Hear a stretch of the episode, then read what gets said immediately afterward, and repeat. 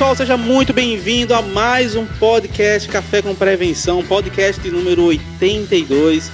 Hoje eu trago uma convidada muito especial, minha amiga, grande profissional da área, Flávia Nunes. Seja muito bem-vinda, Flávia. Boa noite, obrigada pelo convite, tá bem legal estar aqui. Uh, falar um pouquinho de, de prevenção de perdas, de varejo, processo, Conheço o Balbino, acho que já tem. Pode falar muito, né? Em dois meses. São muitos anos, né, de, de varejo aqui. Se contar a nossa idade de varejo, a minha, a sua, do Rodrigo, que tá aí no chat, já sou uma 100. Tá bastante tempo, hein? Não vamos revelar, não. Tem alguns não, cabelos brancos, não. o canal já tem pouco Vixe. cabelo, então acho pois que... Pois é. Ele ficou branco antes, ele decidiu tirar.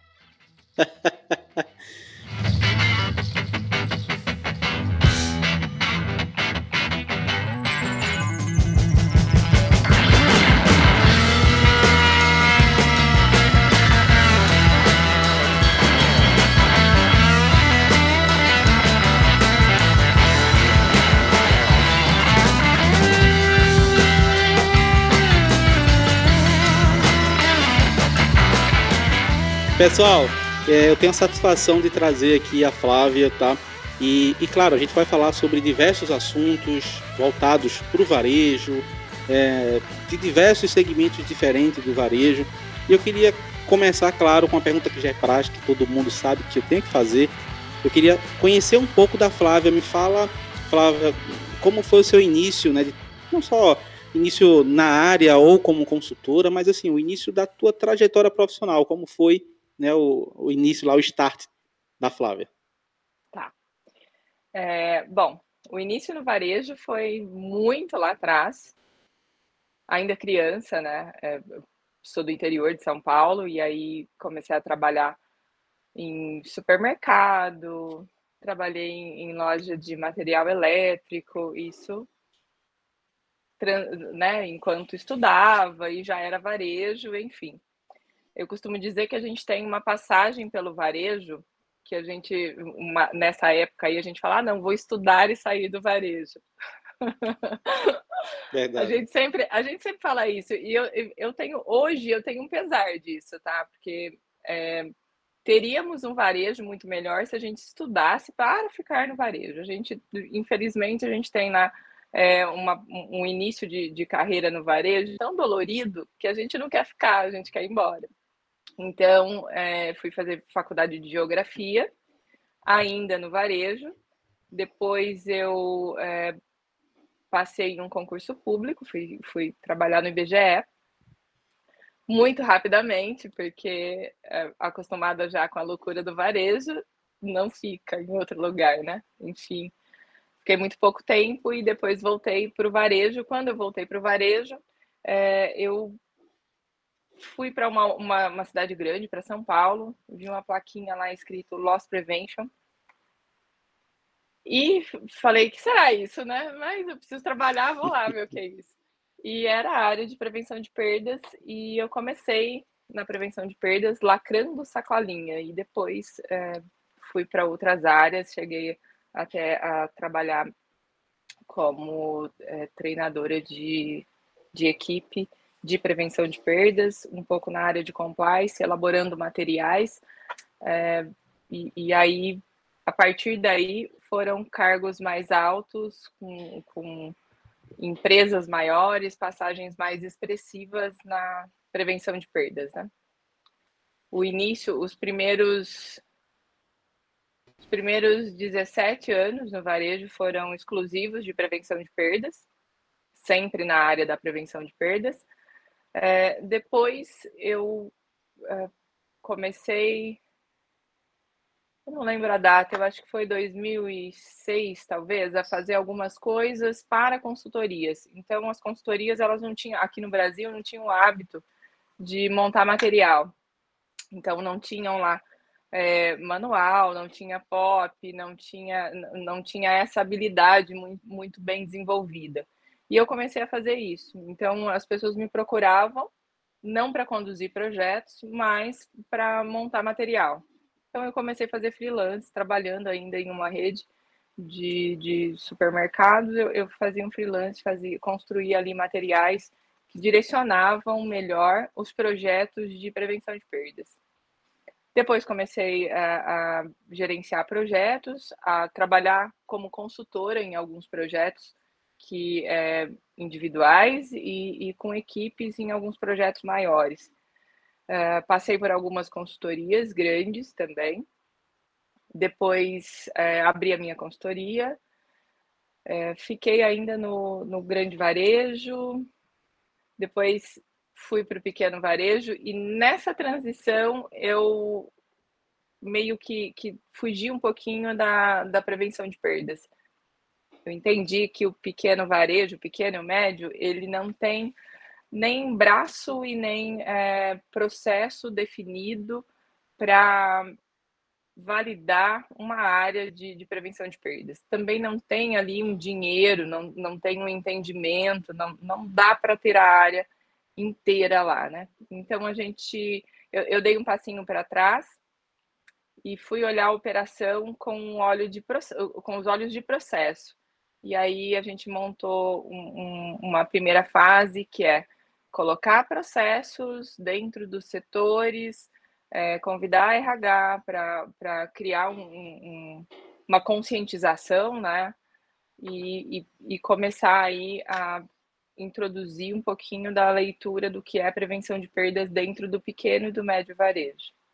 É um pouquinho diferente do grande, né? No grande a gente tem as áreas muito definidas, assim, o, o organograma está pronto, né?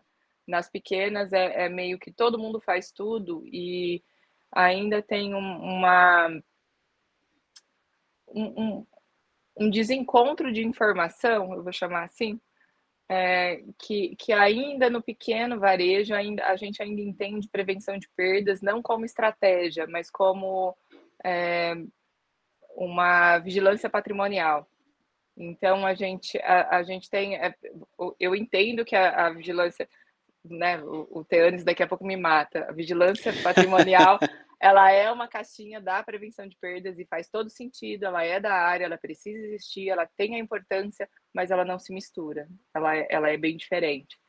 Então, é, é, é o, o, pequeno varejo, ele é como uma, uma reeducação. Então, a gente tem que ir lá na conscientização e nem sempre é uma tarefa fácil, né? A gente passa aí um processo mais complicado com isso. Mas, enfim, é, é, é, isso que, que eu faço. Muita história, hein? Tá só começando, pessoal. Vê só. E aí pegar um pouco já desse, dessas coisas que você acabou de falar aí, que eu acho que deixou insights, né? Já, só nesse início aí já deixou vários insights. Eu acho que um ponto bem relevante que você já poderia falar um pouquinho para a gente é, é, essa questão é, desses desafios que existem entre as empresas, né? se a gente falar de uma gestão mais atual voltada para pequeno, médio e o pequeno, é, pequeno, médio e grande, né?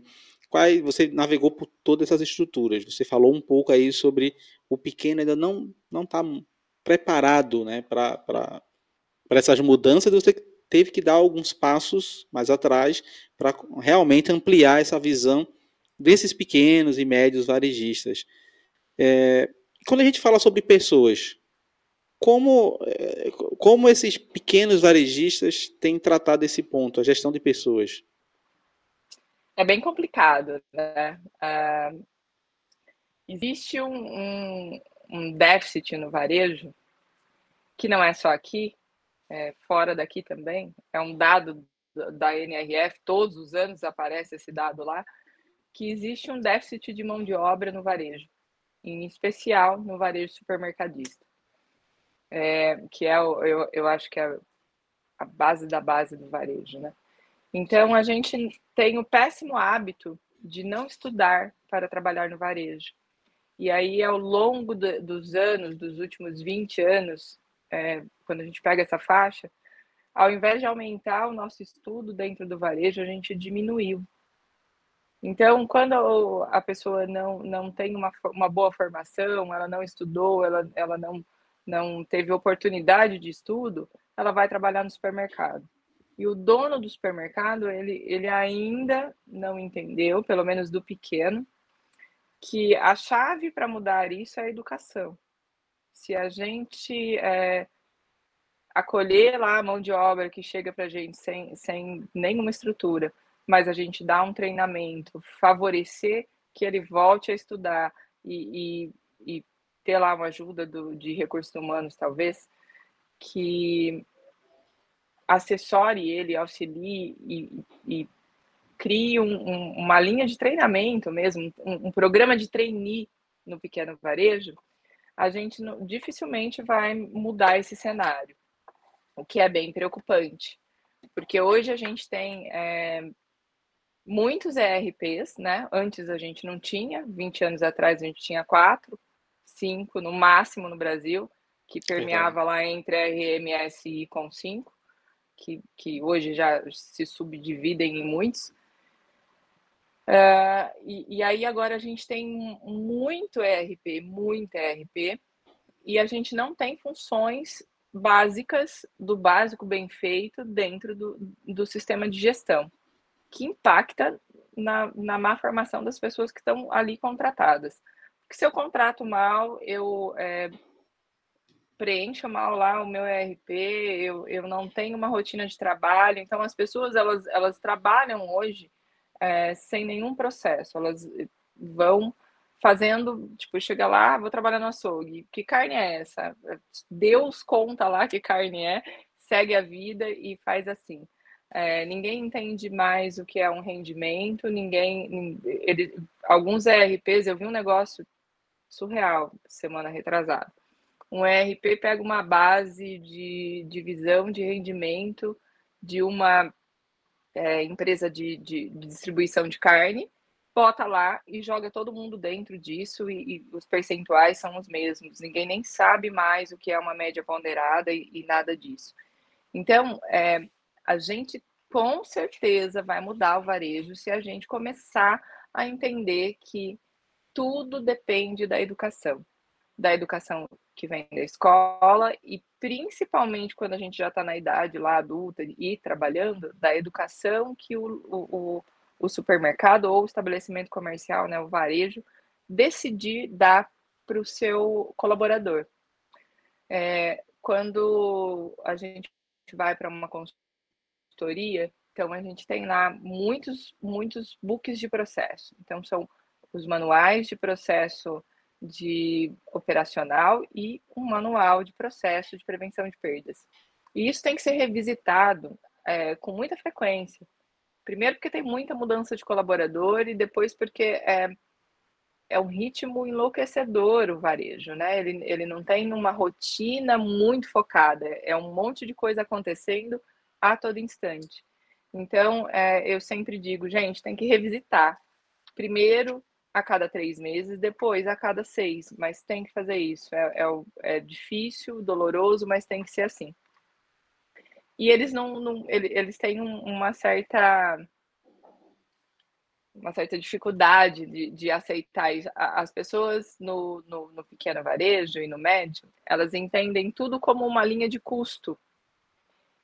E aí é, quando a, a, gente não tem um profissional de prevenção de perdas formado para falar, senta aqui comigo, eu vou te mostrar o que é estratégia e onde vamos economizar. É, eu falei com um colega da área que está implantando um, um projeto em, em, uma empresa de médio porte, não é nem, nem tão pequena assim, é médio porte.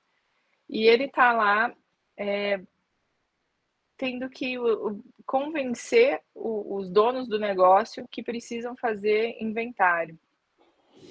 Então, quando você precisa convencer o dono do negócio que ele precisa inventariar o estabelecimento dele por N motivos, inclusive porque a gente precisa usar esse número para um cálculo contábil anual, é, tudo, tudo fica difícil, né? Porque como é que eu vou começar a, a implantar a área de prevenção de perdas se eu não tenho nem a seguridade do número que eu tenho dentro do meu controle de estoque. É, eu, eu ainda encontro pessoas que recebem com, com nota, com tributação errada, recebem mercadorias erradas e, e, e, e não corrigem. Então, tipo, sabor, sabe, tangue, que agora tem aquele bendito tangue com leite, um bilhão de sabores.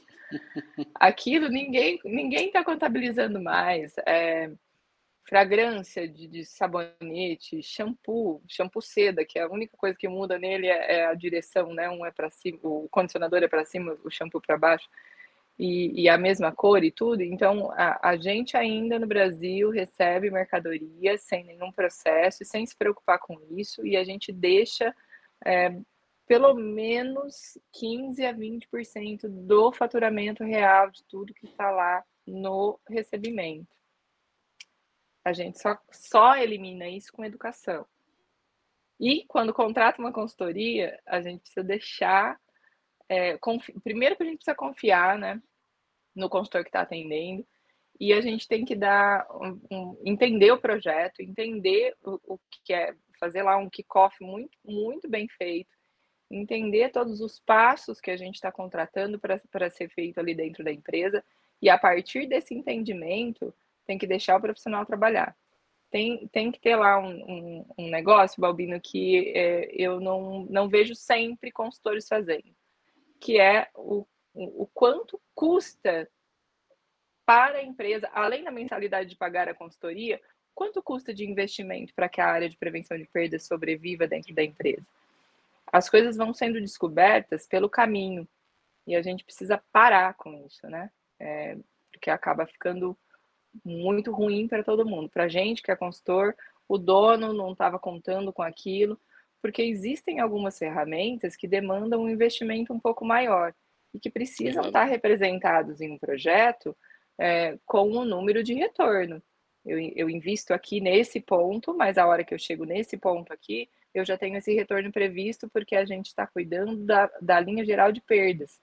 Por isso que é importante inventário, por isso que é importante rever número, por isso que é importante contratação de um profissional que entenda a estratégia da prevenção de perdas, né? E no pequeno e médio a gente ainda não tem essa cultura. Eu, eu espero que esteja mudando, tá? Porque também na, a pandemia fez um negócio interessante. Ela, é, infelizmente, grandes profissionais de prevenção de perdas é, perderam os, os, seus trabalhos em grandes áreas, aí, em grandes empresas, e voltaram para casa, foram para o interior, onde estão as pequenas empresas. E, e aí eu, eu quero acreditar que a gente está mudando um pouquinho esse cenário, porque a, a gente teve um, uma chegada grande de bons profissionais das grandes capitais para os interiores aí do Brasil. É, isso é verdade. Teve, tivemos essa, essa, essa grande mudança. É, é um perfil diferente, né?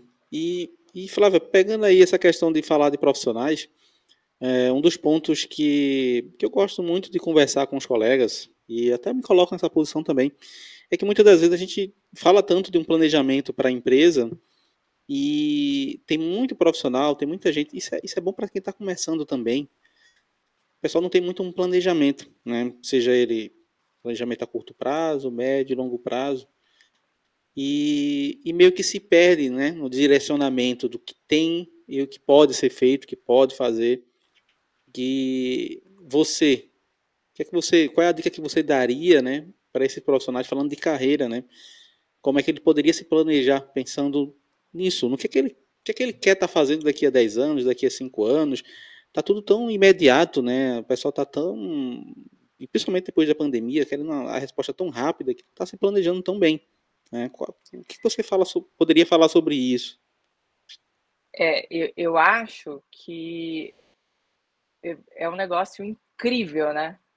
Porque é, brasileiro tem o hábito de não não se planejar. Então, é, é, assim, ele perde o emprego, ele vai abrir um negócio.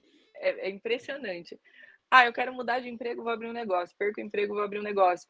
É, ele esquece que que existe um lá atrás, nossa, vou abrir um negócio, ótimo, vamos fazer um plano de negócio. Então tem um business plan lá que, que é você sentar e colocar no papel todas as demandas da sua empresa, todas as coisas que você precisa é, é fazer tanto de planejamento financeiro quanto de planejamento estratégico, planejamento processual, é desenhar a sua empresa com muita calma, definir, inclusive, missão, visão e valor e, e, e mais é, uma porção de detalhes ali. Segundo passo de, de um planejamento é pegar esse planejamento e transformar ele em um projeto maior. Identificar lá todas as coisas que você precisa para que aquilo funcione, para que aquilo que você projetou ali no seu plano funcione é, de uma maneira melhorada. E aí as pessoas elas é, confundem a, um, um pouco a o que elas o que elas precisam fazer, né? Elas, elas se perdem, então elas ficam tão começou sem um plano de negócio, é, não tem planejamento financeiro e elas estão tão preocupadas em pagar os boletos das compras que elas não precisavam fazer se tivessem feito um planejamento. E, e, e aí elas vão se perdendo. Então, não existe uma definição de mix, não existe um planograma. as pessoas não conseguem mais. Eu, eu lembro, eu vou falar esse nome de rede, porque ela já não existe mais. E aí é muito velha, e aí vai entregar, entregar a minha idade. É, tinha uma rede de supermercado é, na minha região que chamava Jimenez. Lá no Jimenez, a gente abastecia a loja com uma régua. Você lembra? Você pegou essa fase da régua? É, a gente botava, réguinha. A gente uns botava, espaços, né? a, gente, a gente saía de dentro do depósito com carrinho, com mercadoria, sabendo qual era o espaço que a gente ia colocar. E não tinha nenhuma automação para isso. A gente fazia cálculo na unha, no, papel, era o que tinha. E ficava muito bem abastecido. Hoje a gente não tem nada disso, não tem planejamento, a gente não tem mix, a gente não sabe. É, comprei arroz X, não sei se eu vou repor o arroz X, porque eu nem lembro mais quem foi o meu fornecedor do arroz X. Eu não, não, não tenho um cadastro de fornecedor. Eu não sentei com o fornecedor antes de abrir o meu negócio para entender se ele é meu parceiro ou se ele não é meu parceiro, se eu preciso buscar outro, o, o que, que eu tenho que entender.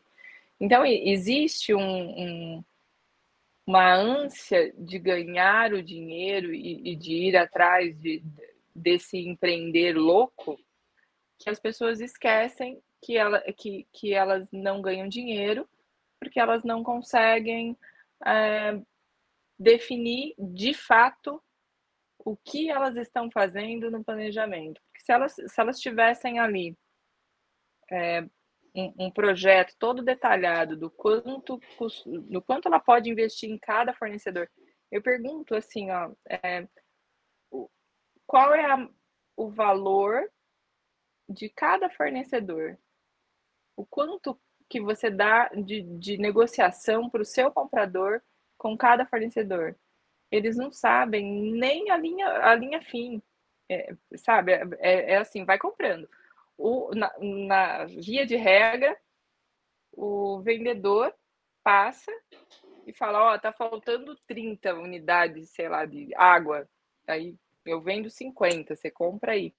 Então, a, a, a administração do negócio não é do dono, ela é da indústria. E aí a indústria, ela quer vender. A indústria não Sim. vai perder. A indústria está anos luz na frente do varejo. A indústria, é, é, ela tem a mão de obra mais qualificada que existe no mercado, que passa em cima da mão de obra do varejo com um caminhão, um rolo compressor.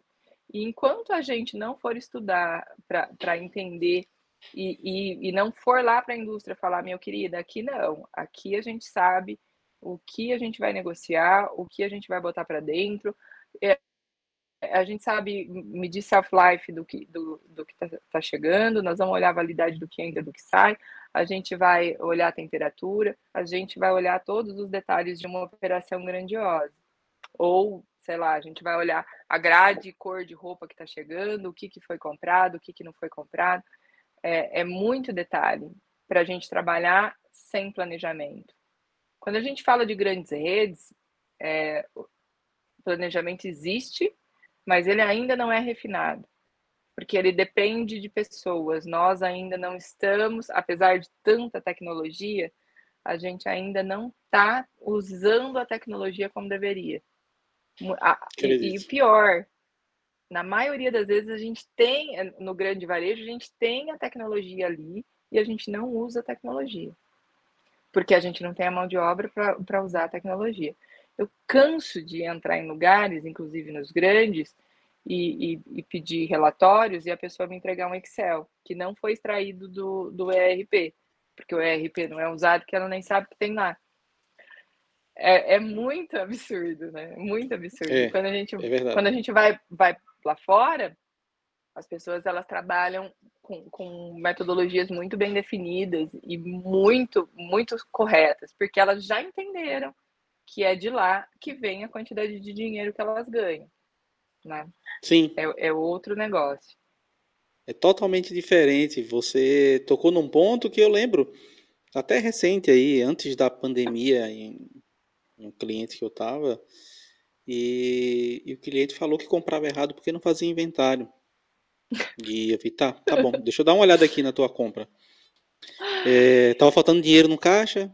Eu, ok, pode ser N situações. Mas me, vamos pegar essa aqui. Qual foi o produto? Porque a gente fez um levantamento e viu que na compra, né? O maior volume de compra estava concentrado em áreas de bazar, perfumaria e bebidas. Né? E onde então, é o maior número de venda, meu Deus? É, aí é absurdo. Aí quando vamos pegar só esse fornecedor aqui, então pegamos um fornecedor, peguei lá aquele fornecedor, falei qual, qual é o item mais vendido desse fornecedor aqui que você comprou 42 mil reais é, desse fornecedor só da área de, de higiene, saúde e beleza. Ah, é tintura Coreton número 2. Ok. Você comprou. Quanto vendeu? Duas. Quanto vende? Ela não vende. Ela, eu lembro que vem que vendia algo próximo de uma caixa por, por mês, sei lá, coisa do tipo. Comprou estoque para seis meses. Eu falei, por que você comprou um estoque para seis meses do item que mais vende? Não, porque eu consegui um desconto. Né? Qual foi o desconto? 1%. Fiquei, ah, 1%, nossa. Outra coisa, é, de quanto em quanto tempo esse fornecedor entrega? De 15 em 15 dias. Caraca, o fornecedor entrega de 15 em 15 dias. Qual é o prazo? Ah, meu prazo é de 30 e 45. Eu falei, caramba, tu só fez merda. Tu só precisaria comprar de 42 mil reais, ela só precisaria comprar 14 mil reais. De acordo com a venda, baseando 28 dias. em oito meses, nem em seis, é, né? Absurdo. Aí falta dinheiro no caixa. Aí, Lógico. Me, me fala qual tá é a lógica estoque. disso, né? Qual é a lógica? Tá ah, eu não faço inventário. Exato. O dinheiro está no estoque, parado, sem inventariar e se é. aproximando do vencimento. É. Né? É. Não, não, não é outra conta, é só essa mesmo. Ele está no estoque, parado, se aproximando do vencimento. É, eu lembro, eu lembro, Fábio, desse caso, de, de, um, de um caso 2006, isso aí aconteceu. Tinha uma loja que a gente estava inaugurando em uma cidade, lá no interior de Pernambuco. E, e aí a gente foi para a loja antes de inaugurar, tipo, duas semanas antes, e a loja tinha 17 mil reais de, de troca. A loja não tinha inaugurado ainda, já tinha 17 mil reais em troca. Não eu estou é, falando de é uma rede, eu não estou falando então, de uma empresa pequena. Mas, mas eu ia falar isso agora, ó. Eu, eu tô aqui crucificando o, o pequeno varejo, mas falando das médias e grandes, eu já, eu já atendi lojas que. É, é, redes com 17 lojas que o setor de, de, de troca, troca, ele é quase que o outro super, outra área de venda do supermercado. Eu atendi um cliente que ele é. tinha é, 11 supermercados de, de 800 a, a 1.500 metros quadrados de área de venda. E ele tinha um centro de distribuição de 2 mil metros quadrados, 1.200 metros quadrados de troca. Como é que você consegue sobreviver dessa forma? E aí você fala, não, mas eu quero, eu não quero ver prevenção. Eu, eu fico muito puta da vida. Eu não quero ver prevenção de perdas, eu quero só aumentar faturamento. Mano, surreal. E, e aí, é, outro fenômeno que acontece, e aí é pequeno, médio e grande varejo, é que quando você fala, tá bom, meu querido, Vamos dar uma volta com a tia, vai. Vamos passear lá, lá no físico. Vamos lá. Você pega um relatório daquele jeito, que não tem números corretos de jeito nenhum, mas mesmo assim, pega um relatório lá de compra de dois, três fornecedores que você já está alinhado, sabendo que ali mora o, o problema, porque é sempre o mesmo lugar. E quando você chega lá e mostra para ele no relatório, e mostra que lá tem o dobro do número que tem no relatório, e ele te fala assim: Ah, Flávia, é, eu vou pensar no que eu vou fazer e, e vou decidir sobre o inventário. E daqui 10 dias ele te manda um e-mail cancelando a consultoria e continua com o problema. É, existe um negócio chamado ego de, de empresário brasileiro que é, é, é um negócio que eu, eu não sei o que, que acontece com isso. É, dificilmente, eu ia falar nunca, mas eu lembrei de um caso que, que, que sim. Uma vez em todos, todo esse tempo do varejo, uma única vez, o cara falou: não, Flávia, vamos jogar tudo fora, vamos limpar, jogar tudo fora o que tinha que ter sido troca e não foi troca, e agora é lixo. Vamos é, é, contar toda a troca e, e ver o que a gente faz com esse valor e vamos alinhar a compra e foi uma revolução, porque foi uma troca de colaborador, um, um, uma confusão, um monte de desvio, um monte de descoberta, e o cara saiu de quatro lojas para 11, e está muito sólido. Hoje já está, é, além da, dos, dos supermercados, ele tem hipermercados e ele tem dois atacados. E, e então o cara entendeu o que, que ele precisava fazer. Ele verticalizou todo o centro de distribuição. Ele entendeu e ele sofreu. Eu vi ele chorar várias, várias vezes, porque é realmente dolorido, né? Porque às vezes, em quase 100% das vezes, as pessoas começam na raça.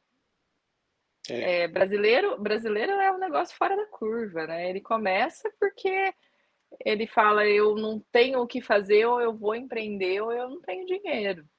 E aí, é, isso, isso é muito terrível, né? Quando você fala, mostra a ineficiência e, e ele entende como, só como ineficiência e não como ponto de correção, é, e, e, e, deixa o ego e o status falar mais alto, a gente per, ra, continua rasgando dinheiro e todo mundo perde. A gente perde na, na falta de contratação de mais pessoas, na melhora da operação, na saída de produtos com mais qualidade, porque é uma questão de saúde pública, tem um, um monte de questões aí para ver, né? A gente mora num país onde a Anvisa é, é melhor do que qualquer outro país que eu conheça.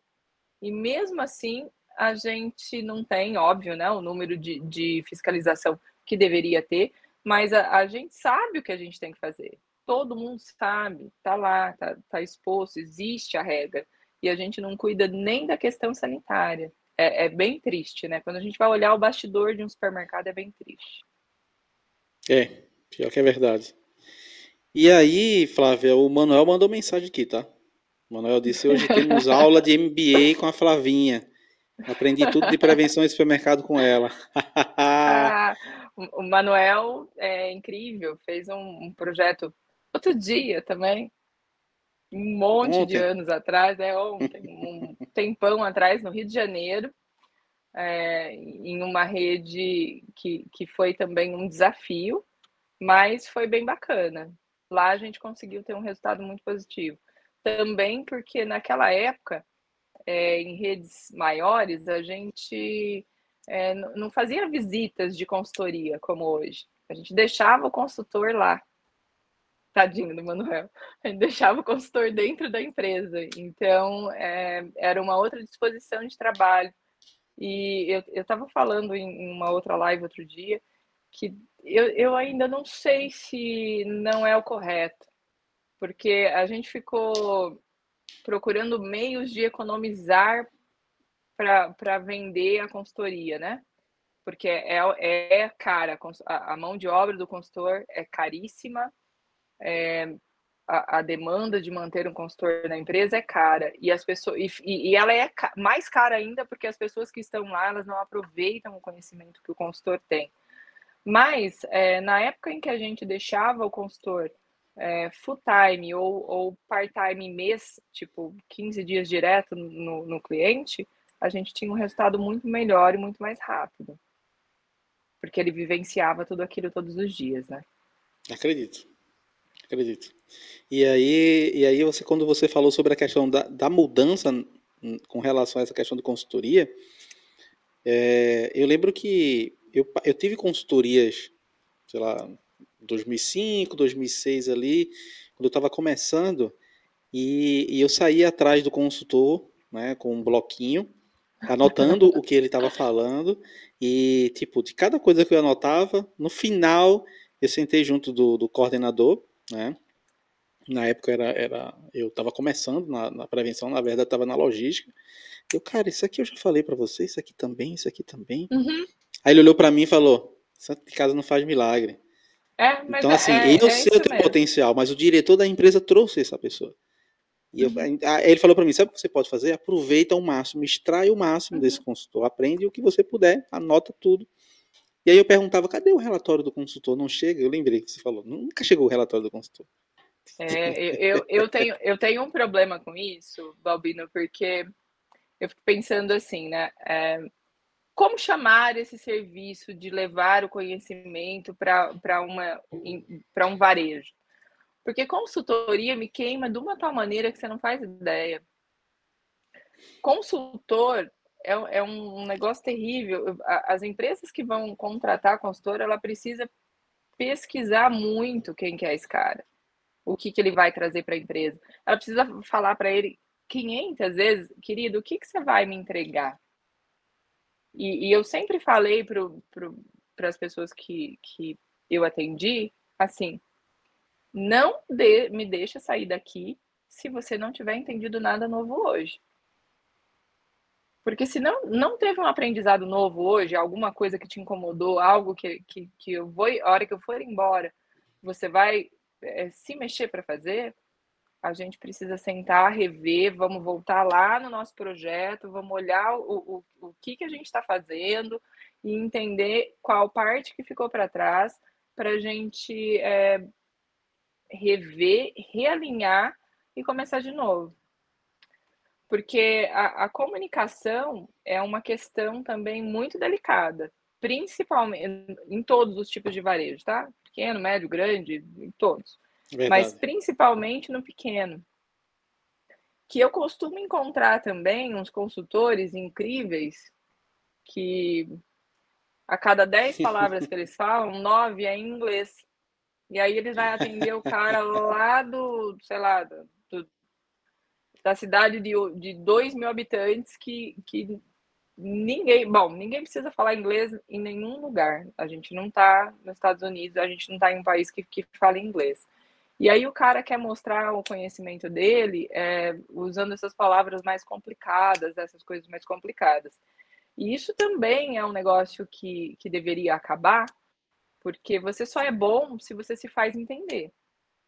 É, você só é excelente no que você sabe se você está alinhado de acordo com a, o conhecimento da pessoa que vai, que vai te atender. Isso ali. aí. Exato. Porque é, Senão, o seu conhecimento não serve para absolutamente nada. E aí o que eu vou às vezes em empresas que alguns colegas já passaram, e aí eu falo, gente, mas por que por que, que você um dia eu liguei para um colega que passou em uma empresa e falei, escuta, você ficou aqui dois anos, o que, que você fez? Porque da onde eu começo? Porque eu achei que eu, que eu, eu fui feliz achando que eu ia começar a dar estratégia, já ia. Não, eu tive que voltar. E aí então a gente tem uma turminha que vai buscar o dinheiro do, do varejista. E aí o varejista, porque ele não está entendendo direito o que está acontecendo, ele vai pagando e vai deixando.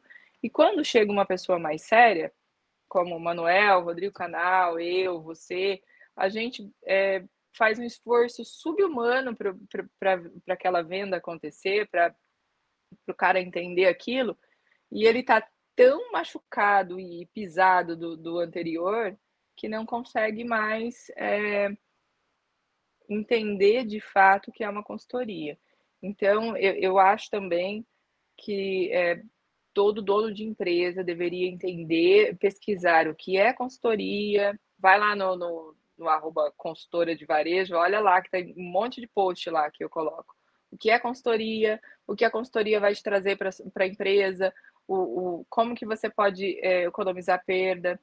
O consultor, para falar o que está errado, ninguém está precisando.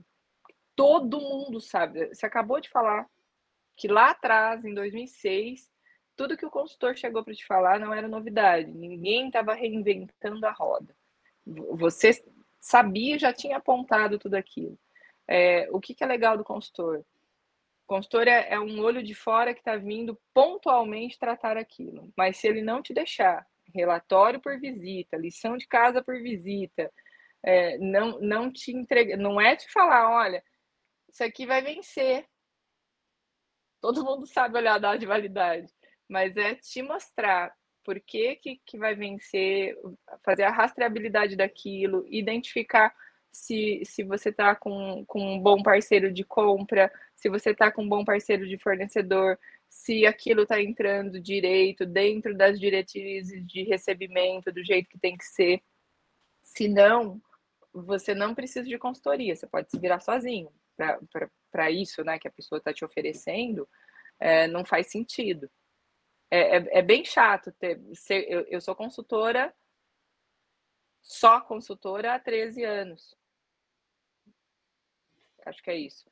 E, e, é bem chato você ter que falar isso, porque é a minha profissão, é o que eu faço, é o que eu amo fazer, é, é o, o que eu tenho de resultados incríveis, mas é um, um, um ponto muito, muito, muito é, que precisa ser falado e nunca ninguém fala.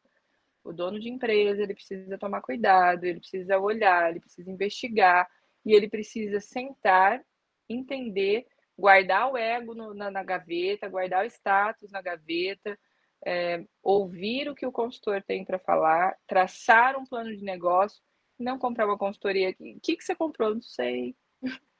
O que, que entregou? Não, é. Nada. Ah, veio aqui bater um papo. Tem que ser um, um, um bate-papo, ok, porque consultor não é CLT, mas tem que ser um bate-papo com direcionamento, com um relatório de visita, com um plano de ação para a próxima visita, com uma integração de acompanhamento online, pelo menos, porque se as visitas são muito espaçadas, a gente precisa de um acompanhamento melhor. Isso aí. E tem pergunta aqui, vou fazer daqui a pouco. Eu acho que eu quero pegar esse gancho para falar um pouquinho sobre tecnologia. Tentar traçar né, o que você tem visto de tecnologia, tá? porque, como a gente falou agora há pouco, tem muita coisa nova chegando, uhum. mas tem coisa que, que é o básico, como o canal colocou aí, o básico bem feito, que as pessoas não têm feito. Então, o que você tem visto de tecnologia que é aderente realmente tipo, ah, tô começando, eu tenho que ir para esse caminho, eu tô mais avançado, eu tenho que ir nesse. O que você indicaria, o que você tem visto realmente direcionado? A primeira coisa é escolher um ERP de gestão que te atenda. O que, que é um ERP que te atende? É um ERP que tenha uma plataforma de compra integrada, que ele tenha é, uma plataforma de inventário integrado, que ele tenha a possibilidade de efetivar o recebimento é, com automação, com celular. Antigamente era PDA, agora a gente já está fazendo isso no celular. E que ele tenha o mínimo dos relatórios, que é relatório de item não vendido, que não desmaie, mas não tem, as pessoas não usam. É, relatório de curva ABC, as pessoas nem sabem o que é. é relatório de troca, é, lança, o, o, lançamento da, da, da, perda tem que estar tá lá separado por linha, bonitinho, identificado com os tipos de perda, porque não é só colocar lá, tem que colocar o motivo, que é para a gente rastrear o motivo, porque tem todo um trabalho estratégico com esse dado dentro do, da automação. Então, é, se, se é um varejo pequeno e médio, o ponto principal de automação é o ERP de gestão. E eu não estou falando de BI, eu não estou falando de, de, sei lá, de nenhum milagre da inteligência artificial que vai fazer alguma coisa nesse momento. Porque 100% das empresas que eu conheço não se preocupam com o, o ERP. Tem ERPs que eu também não consigo entender, porque eles têm capacidade de, de adequar. Gente, é, olha lá no, no ERP financeiro, não é a minha área, mas olha lá, tem DRE, tem custo na DRE, porque se não tiver custo na DRE, a gente não consegue fazer gestão de entrada, saída de mercadoria, identificar custo, identificar CMV, tem toda uma conta de estratégia em cima disso. Se nós só tivermos um cadastro de entrada de mercadoria e um cadastro de fornecedor, hoje não nos serve mais. Esse ERP que insiste em, em dar entrada em, em, mercadoria e saída pelo PDV é aquele que a gente não quer. Você já elimina ele, já, já fala, ó, tem, é, é, dá para dá contabilizar giro, dá para fazer rendimento, dá para botar receita da, das áreas que precisam de receita, padaria, frios, é, é sei lá, rotisserie, tem um, monte de lugar aí que faz aquelas marmitas e tal a, a, gente tem isso de rendimento lá. Ah, não, não tenho, ninguém faz. Eu fico doida também de ouvir isso. Ah, mas nenhum dos meus clientes fazem. Eu tenho vontade de falar, então me manda a carta do cliente que eu vou visitar para vender consultoria. Porque não, não olha, não, não faz sentido. Então, a tecnologia, ela te ajuda, ela é necessária, ela é um, um ponto, assim, incrível, mas primeiro a gente usa ela como básico bem feito. E lembrando que né, da, da tecnologia também, é muito importante que a gente tenha, em alguns pontos, a segurança patrimonial definida, que a gente tenha lá os pontos de câmera necessários, eh, todas, todas as questões, principalmente que sejam alinhadas e que façam parte de um, um é, de um seguro, que sejam aceitas por um seguro, para que isso faça é, sentido. Porque depois que, que né, já aconteceu todo o negócio lá, uhum. ah, mas não tinha câmera aqui, então não, é, a, a gente precisa se, se guardar de todas as possibilidades, todas. Tudo que existe de, de ruim, a gente precisa é, tá pronto para combater antes de acontecer. E melhor se nunca acontecer. Ah, estou aqui há 30 anos, não aconteceu Verdade. nada. Ótimo. Segue assim que não, não acontece mesmo. Um descuido é muito caro no varejo. Um descuido pode é, te levar a ter que fechar lojas, né? Sem, sem, sem sombra de dúvida. Sem sombra de dúvida, concordo. E, e aí, o Manuel fez uma pergunta interessante, tá? E eu acho que dá uma boa reflexão. Em seu ponto de vista, o que falta para a área de prevenção de perda se consolidar no Brasil, assim como área financeira e contábil? Bem, pergunta, pergunta ouro. ah, Manuel. Olha, não, pergunta excelente, mas assim, é, eu acho que o, que o, ponto principal é, é educação. É, a gente tem aí algumas instituições que cuidam da gente no varejo e elas não nos educam do, no formato que, gente, que, elas deveriam, né? É, depois todo mundo fica me mandando mensagem bravo, mas é isso. A gente não tem a educação do dono tem do negócio. Tem gente que quer massagear ego de dono, gente.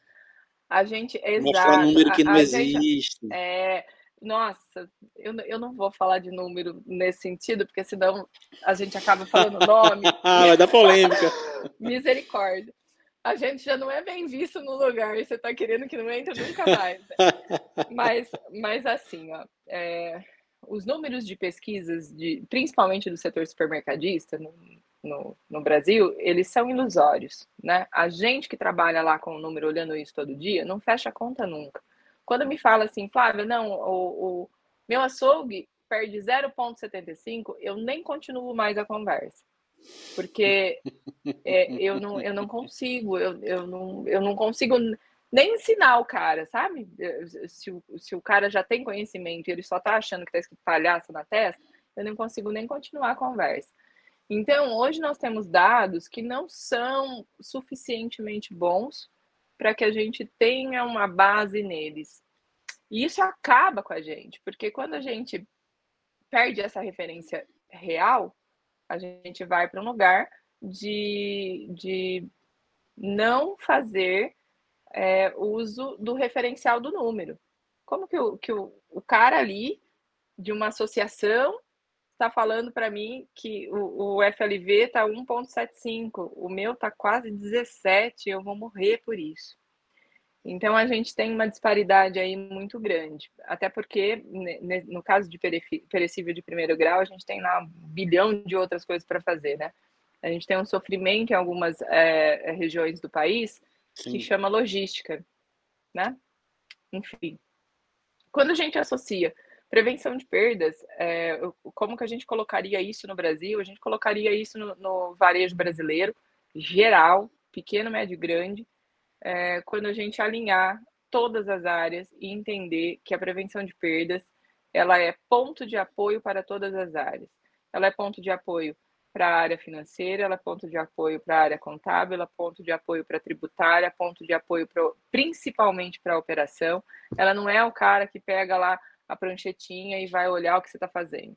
Ela é ponto de apoio. Ela vai te auxiliar e te mostrar qual é o seu ponto de melhoria enquanto o, o dia a dia no varejo está acontecendo, né? É, é, é muito, é, é, muito impactante quando você para para ver que as pessoas não conseguem olhar para isso dessa forma.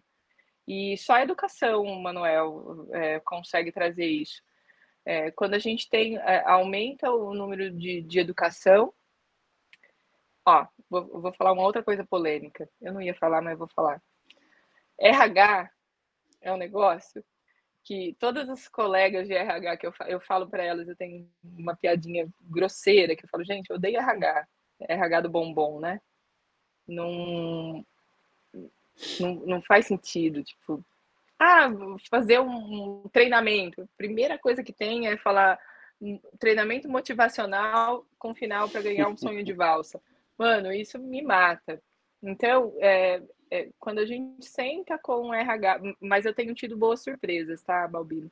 Quando a gente senta com o RH e explica lá qual é o projeto, o que é que a gente está fazendo de processo, que aonde a gente está e para onde a gente vai, por isso que eu falo que é importante ter o desenho do projeto inteiro para mostrar para as pessoas, porque são envolvidas toda uma estrutura, né? não é só a área de prevenção de perdas.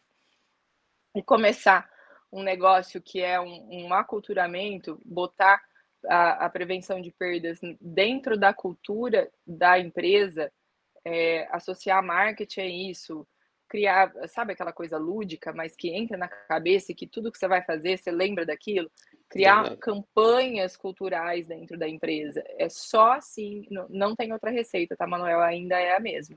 É só com essa criação de, de campanhas culturais associadas a treinamento, muito treinamento, muito estudo, muita paciência, porque é o exercício de falar todos os dias a mesma coisa, é, até que ela vire um hábito e você possa subir um degrau. É um degrau por vez, mas é só com conhecimento, com, com treinamento, com cultura, com, com associação de RH, marketing e prevenção de perdas.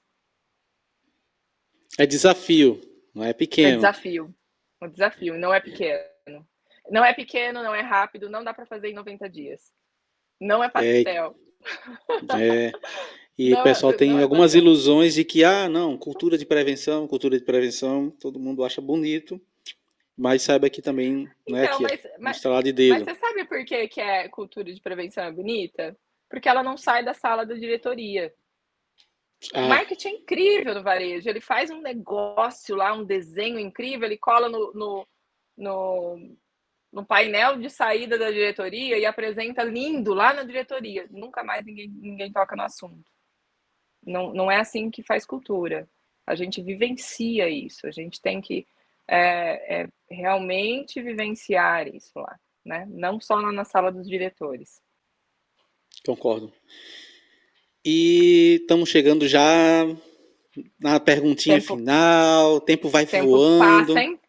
Passa muito rápido, passa muito rápido. Tava ficando bom porque tava surgindo mais polêmicas, né? Se tiver mais uma hora de papo, a gente vai, a gente vai entrar nem, nem não, feira, quem dirá em associação mais. então. Bom, eu, eu, sinceramente, já desisti de entrar também. Agora, eu, quando eu quero muito ir, eu compro o ingresso e vou lá. E eu queria aproveitar, Flávia, para a gente falar, para poder fechar né, esse nosso bate-papo. É, o que, que você acredita? Na verdade, são duas perguntas, né? Então, eu vou querer, vou fazer as duas aí para você ficar à vontade. O que é que você acredita que a prevenção de perdas trouxe para você agregar na carreira como consultora em geral, em pequenos, médios, grandes varejistas, mas assim, o que você acredita que a prevenção te trouxe, né, como como um, um, um leque, né, de várias opções para você utilizar e também, essa daqui é muito boa. O que a Flávia de hoje diria para a Flávia que está começando há alguns anos atrás, não vou falar muitos anos atrás, alguns aninhos atrás. Outro dia. Ai, meu Deus. Olha, é, eu acho que eu aprendi tudo na prevenção de perdas. Eu aprendi a ter disciplina, eu aprendi a ter planejamento estratégico, eu aprendi para todas as áreas da minha vida é, eu respiro o processo, né? Então, é, eu, eu, quando eu, eu, precisei sair um pouco da área de prevenção de perdas propriamente dita e ir também para o operacional, eu tive até um, um, um, certo problema, porque o operacional ele sempre tem aquele jogo de cintura e a prevenção de perdas não, ela é mais enrijecida porque ela é, é processo. Uma vez que, que virou regra, acabou, a gente trava na regra e não, não faz mais nada. É, mas a, a prevenção de perdas me deu a base para tudo. Nos Estados Unidos existe uma cultura muito bacana é, que é pegar o, o loss prevention lá, o, o, carinha da prevenção de perdas, ele é, ele é treinado em todas as áreas, de dentro do supermercado, ou de dentro de, de uma loja de departamentos, ou de onde ele estiver, porque lá em todo lugar tem prevenção de perdas. É, e ele passa por todas as áreas. Ele fecha a caixa, ele bate caixa, ele vai para a tesouraria financeira. Ele sabe 100% de tudo. E quando ele sabe 100% de tudo e, e ele não, não vai para um cargo muito alto na prevenção de perdas, porque a gente tem um teto limite ali, não dá para todo mundo chegar, ele é convidado para operação para gerenciar empresas. E está aprovado lá que quando você leva um profissional da área de prevenção de perdas para fazer a gestão pra, da, da sua empresa, você leva um número maior de conhecimento e você leva uma disciplina maior e você não tem aquela perda de tempo de, de briga boba de operacional com prevenção de perdas, porque aí o cara chega lá e fala, eu vou usar a, a prevenção de perdas como base e, e, ótimo, que é também um negócio, só acontece isso onde tem cultura, tá provado mas é um negócio que, é, que deveria ser pensado. Daqui a 15 anos não teremos mais profissionais, a não ser que a gente pegue esses meninos da prevenção de perdas, os fiscais mesmo lá, da base, e comece a olhar para eles com mais carinho, mais cuidado, com, provendo mais treina, treinamento e fazendo com que eles tenham a possibilidade de chegar em cargos de chefia. A gente mudaria muita coisa nos próximos anos. O que eu falo para a Flávia de, de, antigamente, se eu estivesse começando agora, é, eu acho que faltou aí na, na, na, minha vida profissional no início é, um pouco mais de paciência e de. Acho, eu, eu, eu acho que é, foi muito trágico. É, um pouco mais de paciência com as pessoas, né? Porque cada um oferece só aquilo que tem e é desafiador. É desa... Para mim, Balbino, foi muito desafiador. É desafiador o fato de ser uma mulher em uma área tomada por homens Sim. e nem sempre ter sido bem recebida é, por homens, né?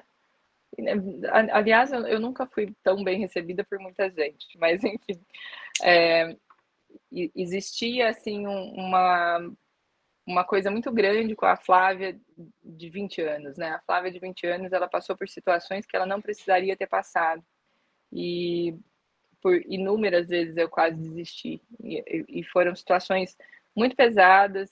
Acho que a, a mais leve, mas é, é, a que foi decisiva para que eu saísse de um, de um grande varejo foi quando de repente eu entendi que o meu salário ele era 55% menor do que o salário de um colega que estava júnior e eu estava lá em cima. E aí é, eu, eu fui questionar e falou, ué, mas você é a única mulher da área, não, não devia nem estar reclamando, é um privilégio estar aqui, porque nenhuma, nenhuma foi. Então, é, é, essas coisas, assim, eu, eu, eu diria, tenha paciência e saia antes, não, não fique tanto tempo trabalhando no grande varejo, saia antes, tem outras coisas para ser feita, e a, a consultoria realmente é, é o que eu amo fazer, eu amo, é, eu, eu amo a minha rotina de não ter rotina, o varejo me proporciona isso, o varejo me proporciona viajar, o varejo está me proporcionando é, fazer atendimentos online agora, que é um, um negócio que eu achei que eu nunca fosse fazer. Eu passei a pandemia toda fugindo do online e, e por ironia do destino, no, no fim da pandemia eu fui para online. Então tem tem umas mentorias com donos de empresa muito bacana que eu espero é, também estar tá contribuindo para mudar isso da na hora da chegada da, de um consultor da empresa para que ele consiga aproveitar isso melhor e, e, e sair melhor de tudo isso. É, é isso, eu, eu devia ter não ter aceitado, né, não, não ter aceito os abusos, eu devia ter me retirado antes é, e ter seguido carreira solo antes aí. Mas, estamos aí, né? Foi aprende. válido, foi válido para criar casca, foi, né? Foi, Hoje foi, tem uma casca. Foi muito válido. Foi, foi muito válido. Hoje nada mais assusta, né? Já é. passou todas as coisas. Sem sombra de dúvidas. Pessoal, a gente está chegando ao final do bate-papo. É uma pena, porque assim, a gente vai conversando e de repente passa uma hora muito rápido, não sei como é isso, porque a gente fala sobre o que a gente gosta, e eu acho que ter pessoas que também gostam de, de tudo isso, né?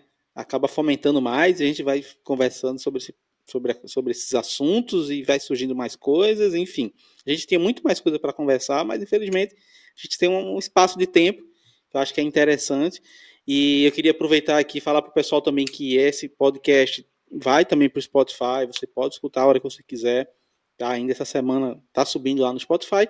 E, claro, falar também que toda segunda-feira a gente está aqui gravando. Nesse momento eu quero agradecer muito a Flávia dizer para você, minha amiga, que aqui o espaço está aberto para quando você precisar, tá? E logo, logo vamos fazer aí um volume 2, feito, vamos, feito o Manuel sim, falou. Com certeza. Vamos Satisfação, obrigado por, por, por, ter me atendido, né, ter tido esse, esse tempo aí para a gente falar um pouquinho aí sobre a sua carreira. Eu acho que a sua experiência, o que você está falando, está passando aqui para as pessoas, enriquece muito. É, eu, pelo menos, sou uma pessoa que gosta de aprender muito com os outros, eu gosto de ver o que os outros fizeram. A gente aprende muito, né? É, vendo o que esses profissionais passaram. Para a gente também, claro, errar menos, né? Exato. Tendo visto, né? Não, então, não dá para parar de errar, né? Mas errar menos dá. É, eu que agradeço, Balbino. Agradeço o convite. Foi uma delícia falar aqui com todo mundo. E realmente, a gente fala do que a gente ama com, com sem olhar para o tempo, né? Passa muito rápido. Obrigado, Flávia. Obrigado, pessoal, que está aqui até essa hora acompanhando com a gente. Mais um Café com Prevenção. Forte abraço e até a próxima semana com mais um podcast. Valeu, Flávia. Um abraço. Obrigada. Tchau, gente. Tchau.